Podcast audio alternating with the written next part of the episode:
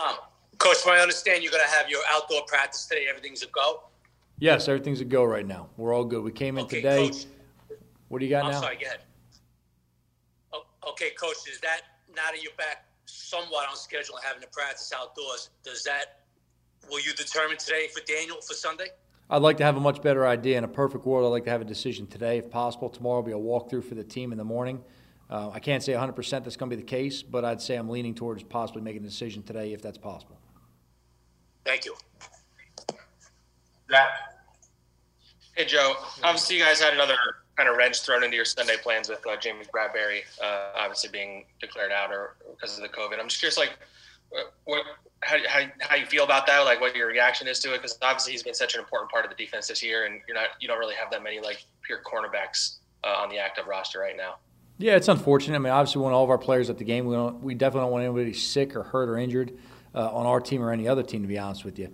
But look, it's our job to prepare the players. It's every player's job to be prepared to play when their number's called on. So, look, we've got guys on the team who have past history of cornerback. Uh, versatility is definitely you know cornerstone of how we build our team, especially our defense.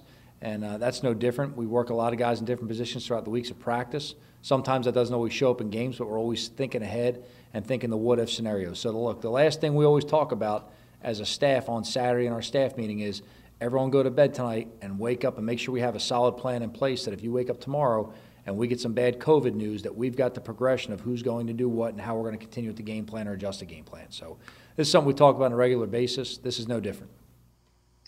Tom Rock.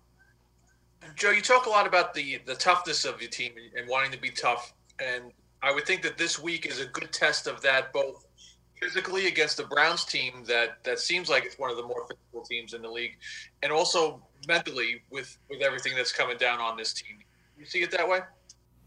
Well, definitely there's some challenge been thrown our way all year, but that's no different from any other team in the league. So we've all dealt with the same things, same obstacles, some in different doses or different timing. But this is not unique to the league, what we're dealing with this week, and we just have to go ahead, plow forward, and move ahead. You know, in terms of the Browns, this is definitely a physical team. This team runs the ball. This team's good on run defense. This team's good in the kicking game in terms of creating field position. They play with a good, nasty edge. I think when you think about their defensive front, a lot of people want to highlight the pass rush they have, which is obviously no secret. But these guys do a tremendous job against the run. Their interior players are very quick and elusive. They play with good penetration, anticipation to get around your blocks. And their edge players are very good to set the edge and compress it and make sure they bottle up your run game right there. Pat Leonard. Hey, Joe, two quick ones, if I may. First, if Colt McCoy were to play for you and star for you on Sunday, what did he do well in the Seattle game to help you guys win? Well, I think he did a lot of things well. I mean, first off, I love the way he just controlled the flow of the game, tempo of the game, calls on the line of scrimmage, identifying what the defense was in, putting us in the right plays, made some big plays for us down the stretch, some key completions to continue drives. You know, did a good job when he have to go, had to go ahead and check from a run to a pass or vice versa. I thought just his you know experience really showed up in that game. And the biggest thing he's very good is, is Colt's a very positive guy. He's a competitor and he's a very positive guy, and he understands the flow of we're always getting ready for a 60 minute game. So if things aren't going well initially, you're never going to hear him, you know, complain or tap out. He's very committed to the process. Any adjustments you have to make, you know, Colt's a smart dude. He's always in tune to talking on sidelines about, hey, what do you guys think about maybe changing this up, or do you want to stick with this? Or he may come back and say, hey, I like this play called again. So, you know, Colt's very, very, you know, mentally into the game, and that carries over, you know, and really, you know, gets the rest of our guys in the huddle as well. George. And just to, oh, Go ahead, Pat. Um, thanks. Um, James Bradberry, I, reportedly, he he was a high risk contact to a chiropractor who's positive. How much time do you spend looking into whether like that's a breach of your guys' protocols, or does everybody have that kind of arrangement with their different masseuses and chiros, and you just Some of it cut out, Pat, but I think what you're asking in terms of you know uh, him dealing with the chiropractor outside of our system. Uh, look, that's obviously something we try to avoid. Um, Ronnie and his staff do a great job of making you know multiple people available inside or someone's externally. You know, we've talked to the players repeatedly, and we reemphasized that yesterday as well. That there's someone externally. I don't care if it's a chiropractor, a dentist, a barber, whoever you need you know contact with. Get them in our system. We'll get them tested. We'll make sure you're safe to make sure we make all the right decisions. Uh, look, I want to make it clear. James wasn't uh, defiantly doing anything. He didn't do anything malicious to hurt the team. It's unfortunate sometimes you make a mistake. Um, I don't want to speak for James, but I can echo that. You know, his assumption of this guy was with another NFL team, and he was under the assumption he was tested every day. What we can't do as a team, as coaches or players, is make those assumptions, and we have things in place to keep our team safe. Uh, we have to trust the process, trust the protocols. We have to rely on Ronnie and his staff a great deal to get us through this. They've done a tremendous job the entire year. We've been very fortunate with the limited number of cases and the limited number of uh, postponements or adjustments to our schedule that we've had to make. You know, yesterday was really the first day we've had to go ahead and cancel a practice. Uh, we made adjustments in the day of how we're going to go ahead and make progress. But we've done a good job throughout the year of really staying on course. And look, obviously, people feel there's a uh, an end in sight in terms of you know the end of the regular season. So we've got to make sure that we you know tighten this thing up and not feel like we're in cruise control and that everything's going to take care of itself. Thank you, uh, Paul. Hey, Joe. Um, um, whether it's Colt or it's Daniel, can you expect to to have success as a team when you know um, you get 100 yards passing, uh, very few touchdown passes. I mean, the passing game has kind of, even when you were winning, has kind of just been there. Do you need more from that aspect of the game? Whatever it takes for us to have success, Paul, we'll go ahead and adjust in the game and make sure we're moving that direction. Uh, we always expect to have success. We work for the entire week throughout. Look, we're not afraid to make this a grimy game uh, in any way, shape, or form against any team. I think we've shown that throughout the year.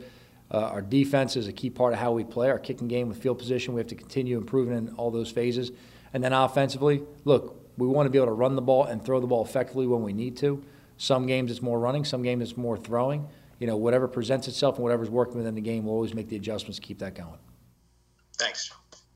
We'll take two more. Jordan. Hey, Joe. Um, uh, question about uh, we talked to Freddie earlier, and Freddie said, "What I want to do is get my players in the best position, position to make plays." Does he have carte blanche to do what he feels is right? It's like I assume he may call a pass in a situation, and Jason may call a run. Yeah, listen, the offensive staff has done a good job putting together the game plan. It's a very cooperative process. They all work together. They share ideas. They ping things off each other. Obviously, you know, I have an involvement with talking with the coordinators and the way I may see a game being played or adjustments I want made as well. Um, but look, once you get into the game, you know, the play caller has to call it as he sees the game. You can't script an entire game. You can't go by some template and how the game's supposed to go. You've got to have a feel within the game of how you see it, how the quarterbacks are seeing it, what's working, what adjustments they've made, and what we have to do to adjust on our own part. So, yes, to answer your question, when he gets in the game, he's going to be able to call plays as he sees fits to help this team. And We'll discuss those situations, scenarios before we get to Sunday, uh, like I do every week with all the coordinators, and make sure we're on the same page in terms of, okay, what do you think in these situations? And then there's always the what if scenarios I present. What if they match us with this? What's our answer? What if we can't get this going? What's our answer? All right. The other question that was brought up earlier is can Jason get on at halftime and say, this is what I'm seeing? No, we can't have any external contact. Last one here, Jordan. Hey Joe, with Daniel, what's the, what's the plan today? What do you and what do you want to see from him? Yeah, look, this is it's kind of like a broken record to be honest with you, Jordan. It's a lot like last week. I just want to see how this guy moves around and progresses. You know, not having the day off yesterday, um, we'll see how his body responds after you know doing some things on uh, Wednesday and see how it looks on Friday today. So again, I just want to see how he moves around. You know, see how the injuries have kind of progressed. He's been working hard with the trainers, and I just really want to see his mobility overall. We're not going to have some kind of obstacle course we throw him through. It's going to be just seeing him through football movements, of individual drills, of some team settings, and how he looks out there. How much is he going to get some first team snaps to try and prove that to you? Yeah, he'll get his share today.